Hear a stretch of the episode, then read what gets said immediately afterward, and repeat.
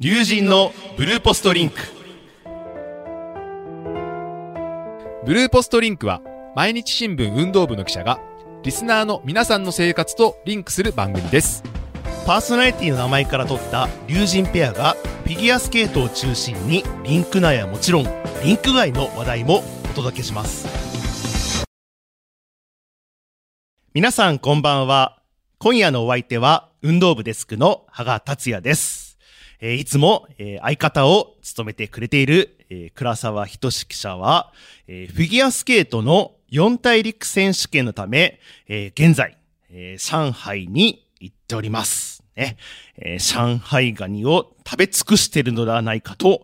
思いますが、えー、そそういうわけで、えー、今日はですね、この苦手な、えー、一人収録になっておりますね。えー、倉沢さんね、いつもね、あのー、あんまり感謝してないんですけど、こういう時ばかりはですね、ね、倉沢さんにいて欲しかったなという気持ちでいっぱいでございますが、えー、まあ一人でね、頑張っていきたいと思います。えー、そしてですね、あの、倉沢さん風に、えー、今日は何の日をやってみたいと思うんですけど、えー、2月2日はですね、本日2月2日は、えー、にゃんにゃんということで、えー、猫の日かと、えー、思ってですね、調べたんですけど、猫の日はですね、これ、にゃんにゃんにゃんで、えー、2月、えー、22日なんだそうです。ね。ねちょっと意外でしたね。はい。えー、リスナーの皆さんはご存知かもしれませんが、でもしかしですね、やはりあの2月2日はね、猫っぽいということで、これですね、あの、巷ではですね、プレ猫の日と言われてるそうです。ね、やはり猫つながりということなんですね。まあ猫と言いますと、やっぱりこの永遠の課題、この犬派、猫派ですが、で私はどっちかと言われますと、そうですね、まああの実家で犬を飼ってたこともあり、ね、私の妹も犬を飼ってたこともありということで、まあ犬派かなという感じがしますけど、あの、やっぱ寒い日はですね、ちょっと犬みたいに外をね、駆け回るのではなくて、えー、こたつで、えー、丸くなる猫の方かなと思ったりしますね。まあ、あの、私、あの、北海道の出身なんですけど、やっぱり東京に来てですね、もう15年ぐらいになりますが、ね、東京のね、やっぱりね、あの、冬が寒いですね、これね。あの、家の中が。ね。で、まあ、あの、猫も、猫はこたつで丸くなると言っても、こたつもないですしね、当然ストーブもないですし、まあ、エアコンしかないということね。えー、この冬をですね、暖かく、あの、乗り切っていく。暦の上ではですね、もうすぐ春ですけど、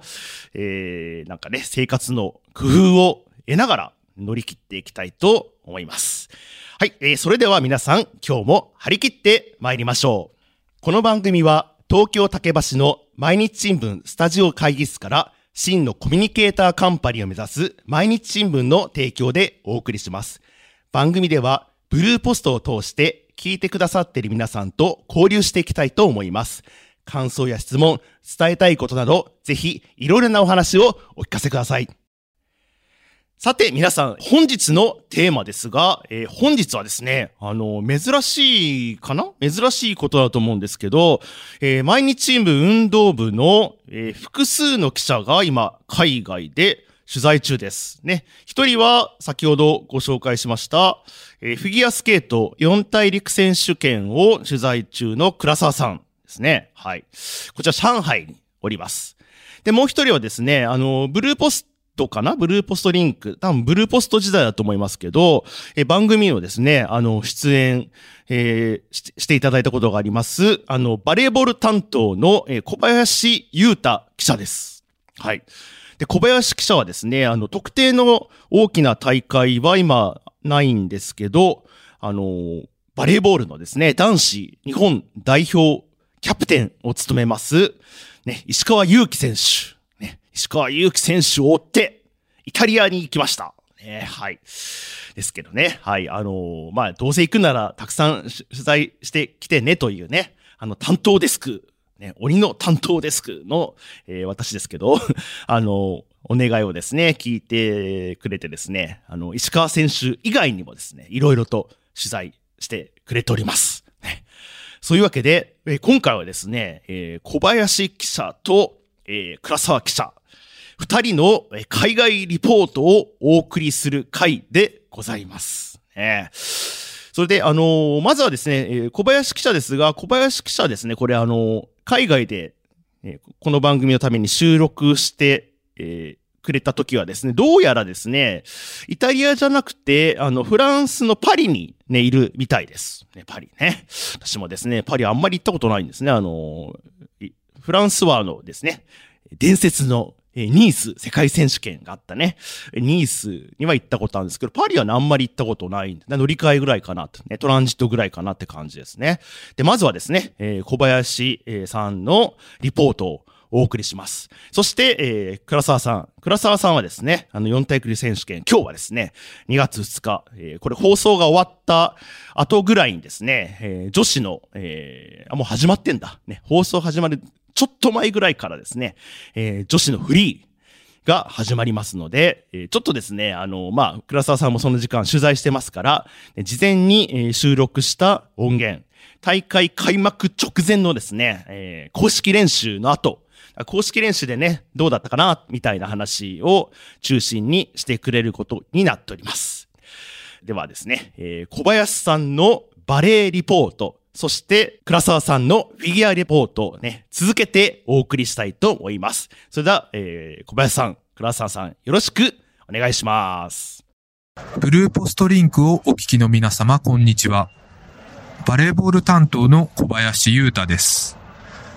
ブルーポストへの参加は、えー昨年秋の東京で行われましたバレーボールオリンピック予選の時以来になります。えー皆様お久しぶりです。えー実は今この収録は、えー現地時間1月30日夜、えーパリのシャルル・ド・ゴール国際空港で行っています。えー今、バレーボールの取材でヨーロッパに来ていまして、パリでの取材を終ええー再びミラノに戻るところです。えーフィギュアスケートファンの皆さんにも、バレーボールファンの皆様にも、えーここ、パリ、ちょうどパリで、だいたい半年後に開幕するパリのオリンピックで、えー活躍が期待されているバレーボール男子日本代表で、えーヨーロッパでプレーしている選手たちの、えー近況や、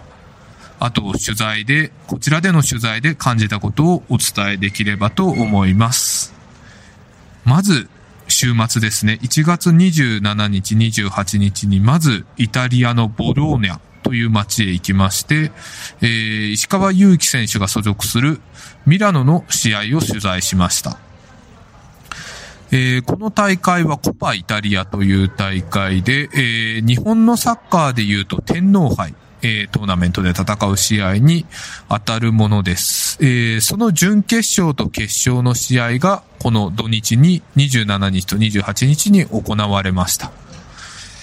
えーまずミラノが、えー準決勝で当たった対戦相手がペルージャという、えーすごいイタリアの中でも強豪のチームで、えー昨年12月、この間の12月に世界クラブ選手権でも優勝したチームです。えー石川選手自身はこのミラノに所属していて、えー昨シーズンまで、えーベスト4というところをずっと目標にしてきて、えー昨シーズンはベスト4というのが、あの、二つの大会で到達することができました。えーそのため今シーズンは、えー決勝に進出する。で、その上で優勝するということを、えー一つ一歩上のステージに進むために、えー目標に掲げて今シーズンに入っています。えーその石川選手ですが、えーバレーファンの方はご存知だと思いますが、えー12月中はちょっと腰に痛みがありまして、試合に出ていない時期がありました。えーただ現地で、えー取材していったところ、もう腰の不安は取れて、だいぶ取れてきているそうで、えーこのコパイタリアではピークをきちんと合わせて、ギアを上げて臨もうとしていたそうです。えー試合前日にちょうど担当トレーナーがこちらに、ミラノに入っていたので少し話す機会があったんですけど、えー石川選手はその試合前日も出る直前まで絶対勝ちたいですと言ってかなりもう前日から気合が入った状態でもう臨んでいたということを聞いて、えー取材する側も、えー期待をしながら、えー会場の方に行きました。えー今回の出張は、えーカメラ撮影も、えー兼務で私の方が行っておりました。えーそのため、いつもの試合の取材以上に、えっ、と、選手の表情、石川選手の表情を、えより細かく見るように、え撮影しながらしておりました。えすごい印象深かったのが、もう本当に試合の最初から最後まで、えーミラノが点を取るたびにもうすごい勢いで吠えていて、えー表情ももう危機迫るといった気合の入った顔をずっと、えーキープしていた印象が強かったです。えー試合的には、え1セット目を選手、すごいいい形で取ったんですけど、えーその後、2、3セット目を連取されて、えー4セット目も8対16と、もう後がない状況まで追い込まれて、えー現実的には正直厳しいかなと見ていても思いました。ただその厳しいところからもう石川選手がその状況でも声を出し続けてもう一点一点で吠えてというので周りを奮い立たせた結果流れが少しずつ取り戻して、えー逆転勝ちというそのセットに関しては、えー取って、えー試合後ミラノの監督もまあほぼ4セット目は一人で流れを変えたと。勇気が一人をな、勇気が一人で流れを変えてくれたということを言っていました。えーただ、ちょっと最終的には悲しいかなというか、え5セット目を取られてしまい、結果としてはセットカウント2対3で惜しくも敗れることになってしまいました。えーただ、石川選手の圧巻のパフォーマンスを、この大舞台というか、タイトルがかかったところで、えー見られたのは、えーすごいいい経験になりました。えー試合結果とともに印象に残ったのは、えー私は初めてイタリアのバレーボールを現地で取材したんですけど、えー応援というかそこのファンの雰囲気はすごい印象に残りました。えーおそらく、えーフィギュアスケートも国によって、開催地によって応援だったり、えー会場の雰囲気というのは違うんだと思います。えーバレーボールも同じようなもので、えっ、と、イタリアはかなり国内と違いまして、日本ですとよくスティックバルーンを、あの、皆さん持っていて、えー点が入るとスティックバルーンで、えー叩いて、あの、歓声、歓声というか、応援するというスタイルが、えー国際大会では多いですが、えーバレーボールのイタリアの場合、本当にサッカーのスタジアムのように、えーサッカーのサポーターのように歌をずっと歌っているという、えー太鼓を鳴らしたり、拡声器でリードし、あの、リードしてる人がいながら、えーラリー中もずっと応援歌のようなものを歌っていました。えーかつその、一つ一つのプレーに対してすごい反応が大きくてですね、えーいいプレーが出たりとか、すごい長いラリーの末決めたりすると、もう敵味方関係なくもう立ち上がって絶叫して、えー反応するという、そういう、あの、生の盛り上がりっていうのは想像以上に感じました。えー、あともう一つ驚いたのが、えー試合後でした。えー決勝、その、ミラノ、あの、石川選手はもう進出できなかったんですけど、決勝が最終的にペルージャ、えーミラノを破ったチームが優勝しました。えーその決勝戦の表彰式の後、えーコートで何が行われたかというと、えーファンがもう、もうスタジアムに、アリーナにいるファンが、えー普通にコートへ降りてきて、もう特に規制とかかからず、もう、皆さん降りてきて、えーファンサービスが行われたと。えー選手たちがもう、もうファンにすごい囲まれていて、もうコートはファンで埋め尽くされていて、えーその中で、えーサインだったり、記念撮影だったりっていうのを、もう試合後ずっと続けていました。えー選手とファンの距離の近さというのはすごい、えー日本じゃ考えられない距離の近さでびっくりしました。えーちょっと現地よく知ってる人に聞いたところ、えーコロナの前は、新型コロナウイルスの感染拡大の前は、こういうのが当たり前だったそうで、ただ最近はちょっと、コロナの後は、あの、控えめになってたそうですが、あの、この決勝の後はようやくこういう雰囲気が戻ってきたということを言っていました。すごいこの選手とファンとの距離の近さというのはイタリアの魅力なんだなというのは感じました。えー、あとその後ですね、29、30日、月曜火曜はパリへ移動して、今季からパリバレーというチームでプレーする、えー、宮浦選手と甲斐選手。えー、宮浦選手は昨年日本代表でブレーキ、ブレイクした、えー、左利きの選手です。えー、甲斐選手は20歳のホープで、えー、2メーター、身長2メーターで将来が期待されています。その2人がか、えー、所属しているパリバレーに取材に行ってきました。えー、宮浦選手の方はポーランドに続いて海外2年目ですごいリラックスしたいというか、チームでも馴染んでる印象でした。えー、チームメイトや監督ともすごい笑顔で喋っていました。えー、で、なんか本人の話によると、えー、やっぱり英語は喋ることが、えー、一番勉強になるし、えー、海外ではやっぱチームメイトに自分からコミュニケーションを取っていかないといけないということを学んだそうで、すごい、あの、フレンドリーにというか、あの、積極的にコミュニケーションを取ってた印象です。えー、ちなみにフランスですが、えー、監督だとか、とはコミュニケーション英語で取っていました。えー、もう一人、えー、カイ選手ですね。カイ選手の方は今大学2年生で、えっ、ー、と、初めての、あのー、海外挑戦になります。大学に席を置きながら、えっ、ー、と、春まで、えっ、と、フランスでプレーします。え、実はもともと、え、食事や言葉に対してちょっと苦手意識というか海外苦手意識があって、海外は行かないとついこの間まで行っていたんですけど、えっ、と、日本代表のブラン監督だとか、周りの勧めを受けて、急転直下、えー、もう本当12月中旬に決まって、12月20日に出発して、急転直下、フランス行きが決まったそうです。えー、でも、ただ、えー、来てみたら意外と大丈夫だったそうで、えっ、ー、と、変わらずというか、日本代表でも割とすごい、えー、勝負どころで出てきてもニコニコプレイしてる、平常心でプレイしてる印象なんですが、フランスに来ても変わらずにマイペースで、えー、背伸びせずにバレーボールを楽しんでるような、えー、印象でした。えー、甲斐選手の記事はまた週明けの、えー、月曜日ですね、2月5日に、えー、公開予定をしておりますので、またそのあたりは詳しく書ければと思っております。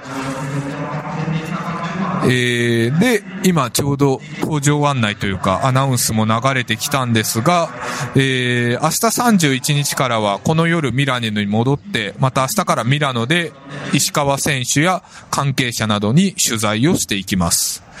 えー、順次記事にしていきますので、ぜひお楽しみいただければと思います。えー、ありがとうございました。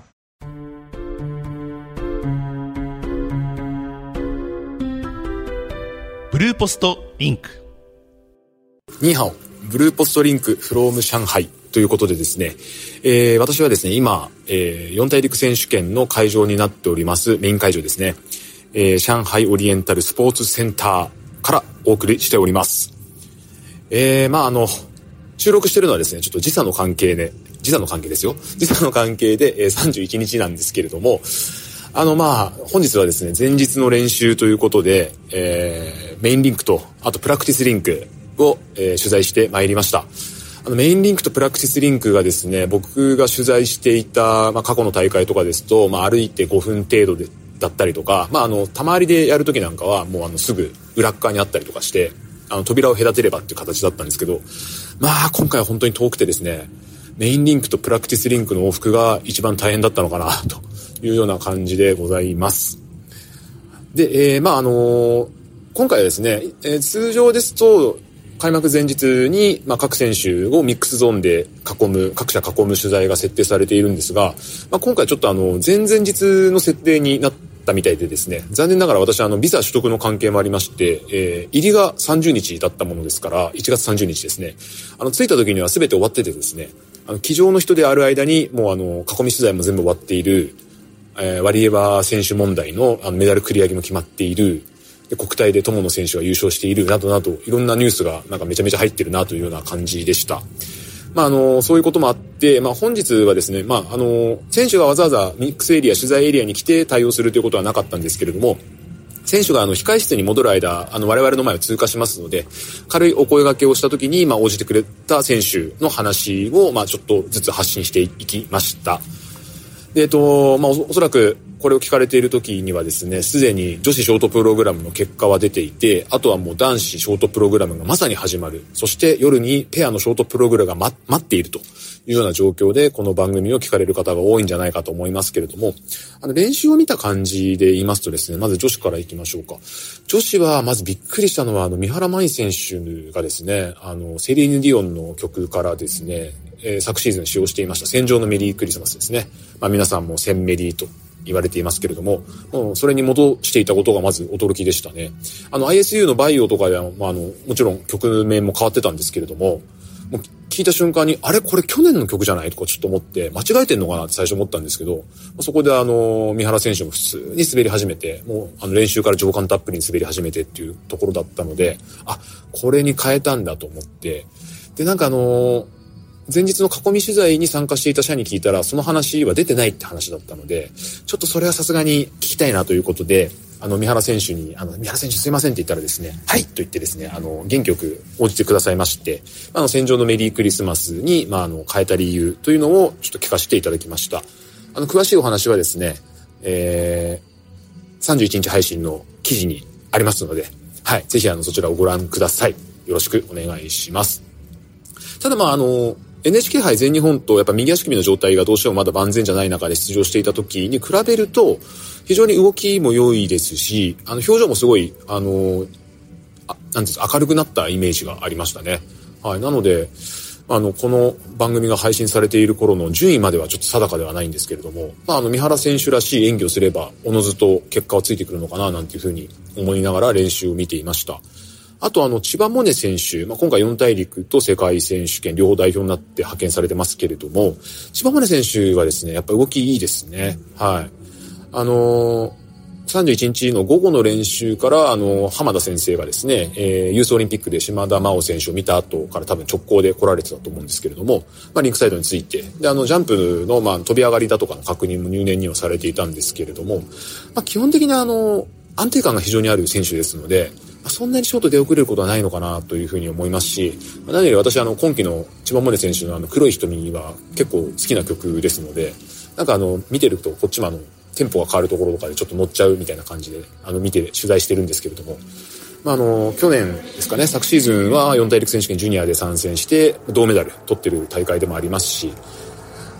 まあ、非常に安定感あるというところで言うとかなり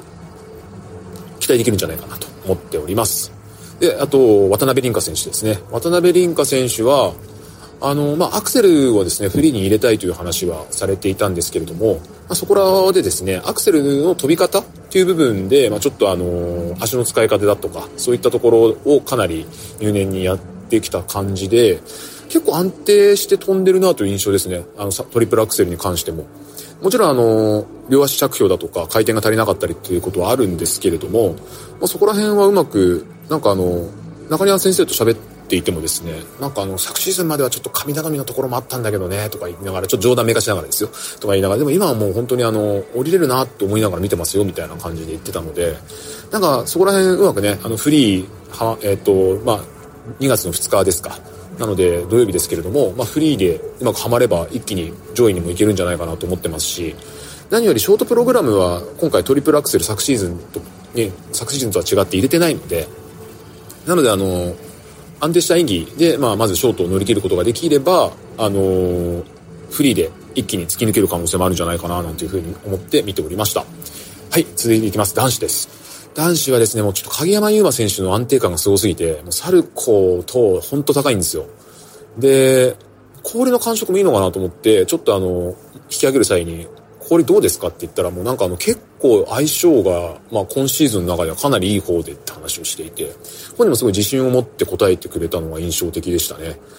でもね、振り返ると、まあ、世界選手権、四大陸選手権、グランプリファイナル、主要国際大会、まあ、全日本もそうですけど、タイトルを取ってないというところもあって、で、まあ、そこに向けての意気込みを聞ると、もう攻めるしかないですということを言っていたので、まあ、攻める滑り、そしてまあ、ショートは今季すごいショートからいいですから、もう本当にあの鍵山選手らしい滑りをすればもう首位発進する可能性は非常に高いんじゃないかなというふうに思いながら見てました。あと山本草太選手ですね。山本草太選手もですねショートプログラム曲掛け練習いずれも見たんですけれども、まあ、ノーミス降りてますし 4T3T がすごい安定してるなという印象ですね。綺麗に入ってるなという印象を受けました。まあ、あと、まあ、サルコももちろん入ってはいるんですけれども、トリプルアクセルでちょっと着氷を乱したりっていうところは若干あるかもしれませんが、あの、ああったんですけれども、まあでもそこはね、修正うまくできるんじゃないかなと思いますし、まあ何よりあの、全日本選手権3位というところのね、初の表彰台に上がって、あの、今季締めくくりとなるであろう四大陸選手権、そこでですね、しっかりとあの、目標であるニュースオーターでも表彰台というのをね、国際大会でも、あのー、発揮してほしいなと。国際大会でも実現してほしいなというふうに思っております。このニューソータでも表彰台というのは気になる方はですね、ぜひあの、山本壮太選手のシーズン開幕前といいますか、シーズン序盤のインタビュー原稿ありますので、そちらの方をご覧いただければなと思っております。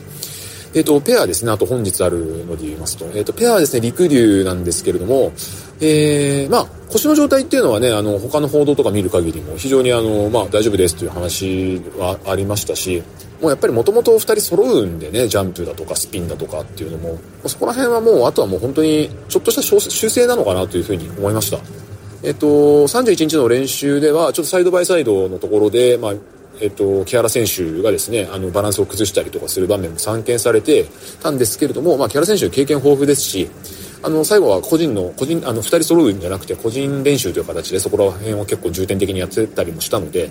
まあ、あの今日の試合が3日目なんですかね、滑り始めてね。上海の会場で。なんでもかなり氷にも慣れてくるんじゃないかなと思うので、まあ、陸竜が持ってる力を発揮すればもちろん、あの、上位狙えるペアであることは間違いないので、そこはもう心配せずに見てみたいなと思っております。はい。で、あとですね、まだいけますかね？まだいけますね。えっ、と、アイスダンスですね。アイスダンスは、えっ、ー、と、まあも、もちろん三つどもえの戦いどうなるのかってところもあるんですけれども、個人的にあの注目してるのは歌正ですよね。吉田歌奈選手と森田正也選手ですよね。あの、まあ、指導するキャシー・リード先生。キャシー・リード先生が、あの、まあ、自分が現役の時に最後に滑ったのがこの会場だったんですよ。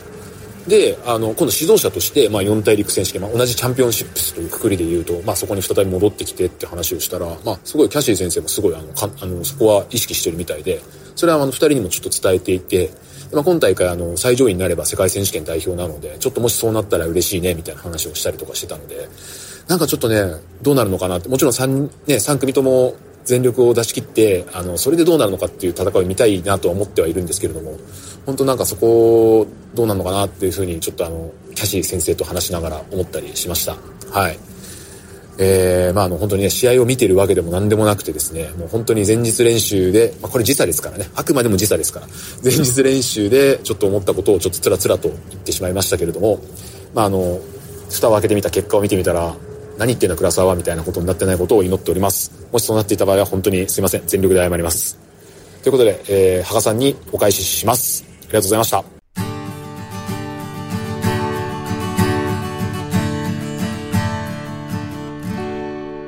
ブルーポストリンク。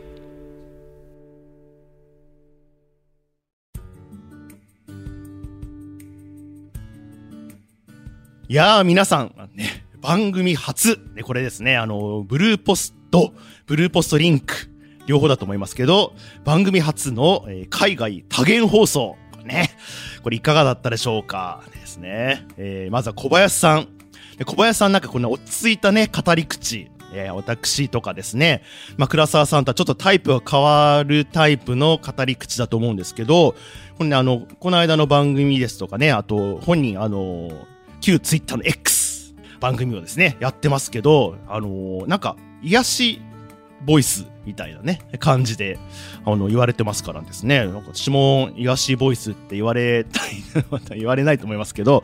えー、だからですね、あの、ファンも、ね、じわじわと増えてきてますので、えー、もっとね、あの、音声コンテンツに進出していただきたいと思います。それで、あと、倉沢さんはですね、まあ、いつも変わらない、ね、あの、東京にいてもですね、上海にいても変わらない、ですね。なかなかですね、あの、現地でしか聞けないような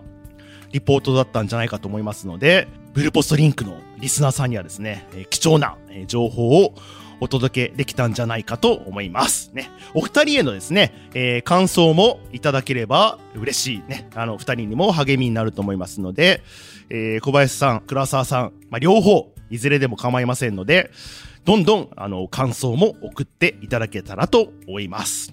はい。えー、それではですね、次はですね、お便りコーナーに参りたいと思います。皆さんからいただいたお便りを、えーどんどんご紹介していきたいと思います。これいついつもですね、倉沢さんにお願いしてるんですけど、えーと、私の目の前にはですね、あの、倉沢さんいませんので、私が噛みながら、えー皆さんのお便りをご紹介していきたいと思います。はい。えっ、と、まずはですね、えっ、と、これ、ようこ .s さんですね。いつもありがとうございます。えー、はがさん、倉沢さん、今週もお疲れ様です。ね、こちらこそお疲れ様でございました。えっ、と、三浦佳生選手の四大陸選手権初出場。銅メダル獲得の時のエピソードを取り上げていただいて嬉しかったです。ね。えー、I am very happy. I love タリン。ね。集まっていた報道陣から、えー笑いが割れ聞き起こりましたですね。はい。当時、カオ選手は、えー16歳の高校1年生。早いものですね。今年は、えー影山優馬選手、山本聡太選手、佐藤俊選手、えー日本人表彰台独占もあり得ると思います。アイスダンス日本代表のアズシン、歌政、ね、小松原組も、えーそれぞれに個性豊かで楽しみです。来週のブルーポストインクも楽しみにしています。ということで、ありがとうございます。あのー倉沢さんの現地リポートもお楽しみいただけたでしょうか。ね、これからも応援していただければと思います。ありがとうございます。えー続きましては、このさけちゃ2523さんです。えー、さけちゃさんもいつもありがとうございます。えー、倉沢さん、上海現地からの第一声ありがとうございました。思いがけず嬉しかったです。現地に着くまでの飛行機のあれこれ。メインリンクとサブリンクの、えー往復時間のやりとり、ありがたいです。いよいよ本番、取材陣の皆さんの良き取材となりますように祈っております。ということで、ありがとうございます。これはですね、あの、倉沢さん、あの確かですね、フィンランド大会の時からでしたっけね、あの、現地からですね、このブルーポスト以外にも、あの、ボイシーでですね、あの緊急リポート、ね、配信してます。もしね、あの、関心のある方いらっしゃいましたら、あの、ボイシーの方もね、聞いていただきたいと思うんですけど、えー、さけちゃさんはそのボイシーをお聞きに、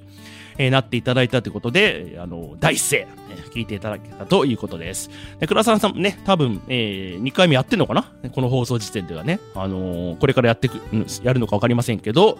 えー期待したいと思います。ありがとうございます。えー続きましては、トミーちゃんさんです。ありがとうございます。で、遅ればせながら、えー先週の配信を聞きました。メッセージを読んでいただき、ありがとうございます。こちらこそありがとうございます。えーこの3日間は、えー、苫小牧国スポ、ね、昔の国体ですね、国スポを見ていたのですが、男子も女子も、え枠の足りなさをさらに痛感させる試合となりました。4大陸も楽しみです。っていうことですね。ありがとうございます。ね、あの、苫小牧のね、えー国スポ、ね、苫小牧ですね。冬は、あの、ホッキ貝が美味しいんですかねってそういうことは聞かれてませんけど、あのね、あの、ね、国スポンもいろいろですね、やっぱりフィギュアスケート大会いろんな場所でやってますから楽しみです。あの、このね、4大陸選手権も、えー楽しんでいただけたらと思います。ありがとうございます。えー続きましては、すなすなさんです。ありがとうございます。えっ、と、倉沢さん初ビザ取得。ね。えー 4cc ね。これね、4大陸選手権ですね。上海、えー、魅惑の、えー旅レポ、楽しみです。羽賀さん、えー祝、ロカボ、生活、順調、ありがとうございます。速報、頑張ってください。今ね、速報の合間と合間の時間にですね、あの、この、スタジオ会議室に来て収録しております。なかなかですね、綱渡り、えー生活をさせていただきます。それから、えっ、と、私の花粉症対策、これですね、皆さんにお便りテーマを募集しましたけど、えー、砂砂さんからいただいております。私は、えー花粉症じゃないと言い張れば、それは花粉症じゃないんですってね。これはなかなかね、いやいいですね、これね。あのーなんですか、皆さんに向けてのメッセージもありますし、なんか自己暗示のようでもありますしね。私は花粉症じゃないと言い張れば花粉症じゃないと。ね、気持ちをね、強く持っていきたいということでございます。私もね、見習いたいと思います。ありがとうございます。えーと、続きましては、これ、サラさんですね。ありがとうございます。えー、しゅんくんの四季、秋が来ないは、どっちの意味でも、その通りで秀逸すぎますっていうことですね。ありがとうございます。これ私のあのコメントですかね。あの佐藤俊選手のえプログラムね、えー、ビバルディの四季、ね、秋、ね、春夏秋冬の秋だけ使われてないんですけど、秋が来ない、ね、飽きないよっていう意味で、まあ、ダブルミーニングでね、言って、まあ、ダブルミーニングといえば聞こえはいいですけど、まあ、えー、親父ギャグです。ね、ダジャレです。言ったけど、あの、結構評価していただきました。ありがとうございます。ね、これからもですね、親父ギャグたくさん言っていきたいと思います。これ、倉沢さんがね、今目の前にいたらね、100%止められるシチュエーションじゃないかと思います。ね、サラさんありがとうございます。いや、あのー、もうお時間でございます。ね、あの、取り留めもなく一人でやってきましたが、まあ、今回はですね、あのー、小林さんと倉沢さんの海外リポートがあったのでね、あの、番組としては成り立ったんじゃないかと思います。私は、あの、このぐらいで締めさせていただきたいなと思います。えー、さて来週はですね、上海出張から戻ってきた倉沢さんと私の龍神ペアでお送りできる、えー、予定になっております。おそらく、えー、お土産話、ね、お土産もあんのかな、私はね、もうお土産を横流ししませんので、お土産楽しみにしております。ね。まあ、倉沢さんのね、お土産トークなんかもあるかと思いますので、えー、リスナーの皆さん、また期待して待っていただきたいと思います。小林さんの方もですね、あのー、皆さんから反響があれば何かやりたいなと思いますので、えー、反響、ね、感想のお手紙もお待ちしております。はい、えー、それでは、えー、本日のブルーポストリンクはこの辺でお開きにしたいと思います。えー、パーソナリティはお耳の恋人運動部デスクの羽賀達也でした。皆さん、さよなら。バイバイ。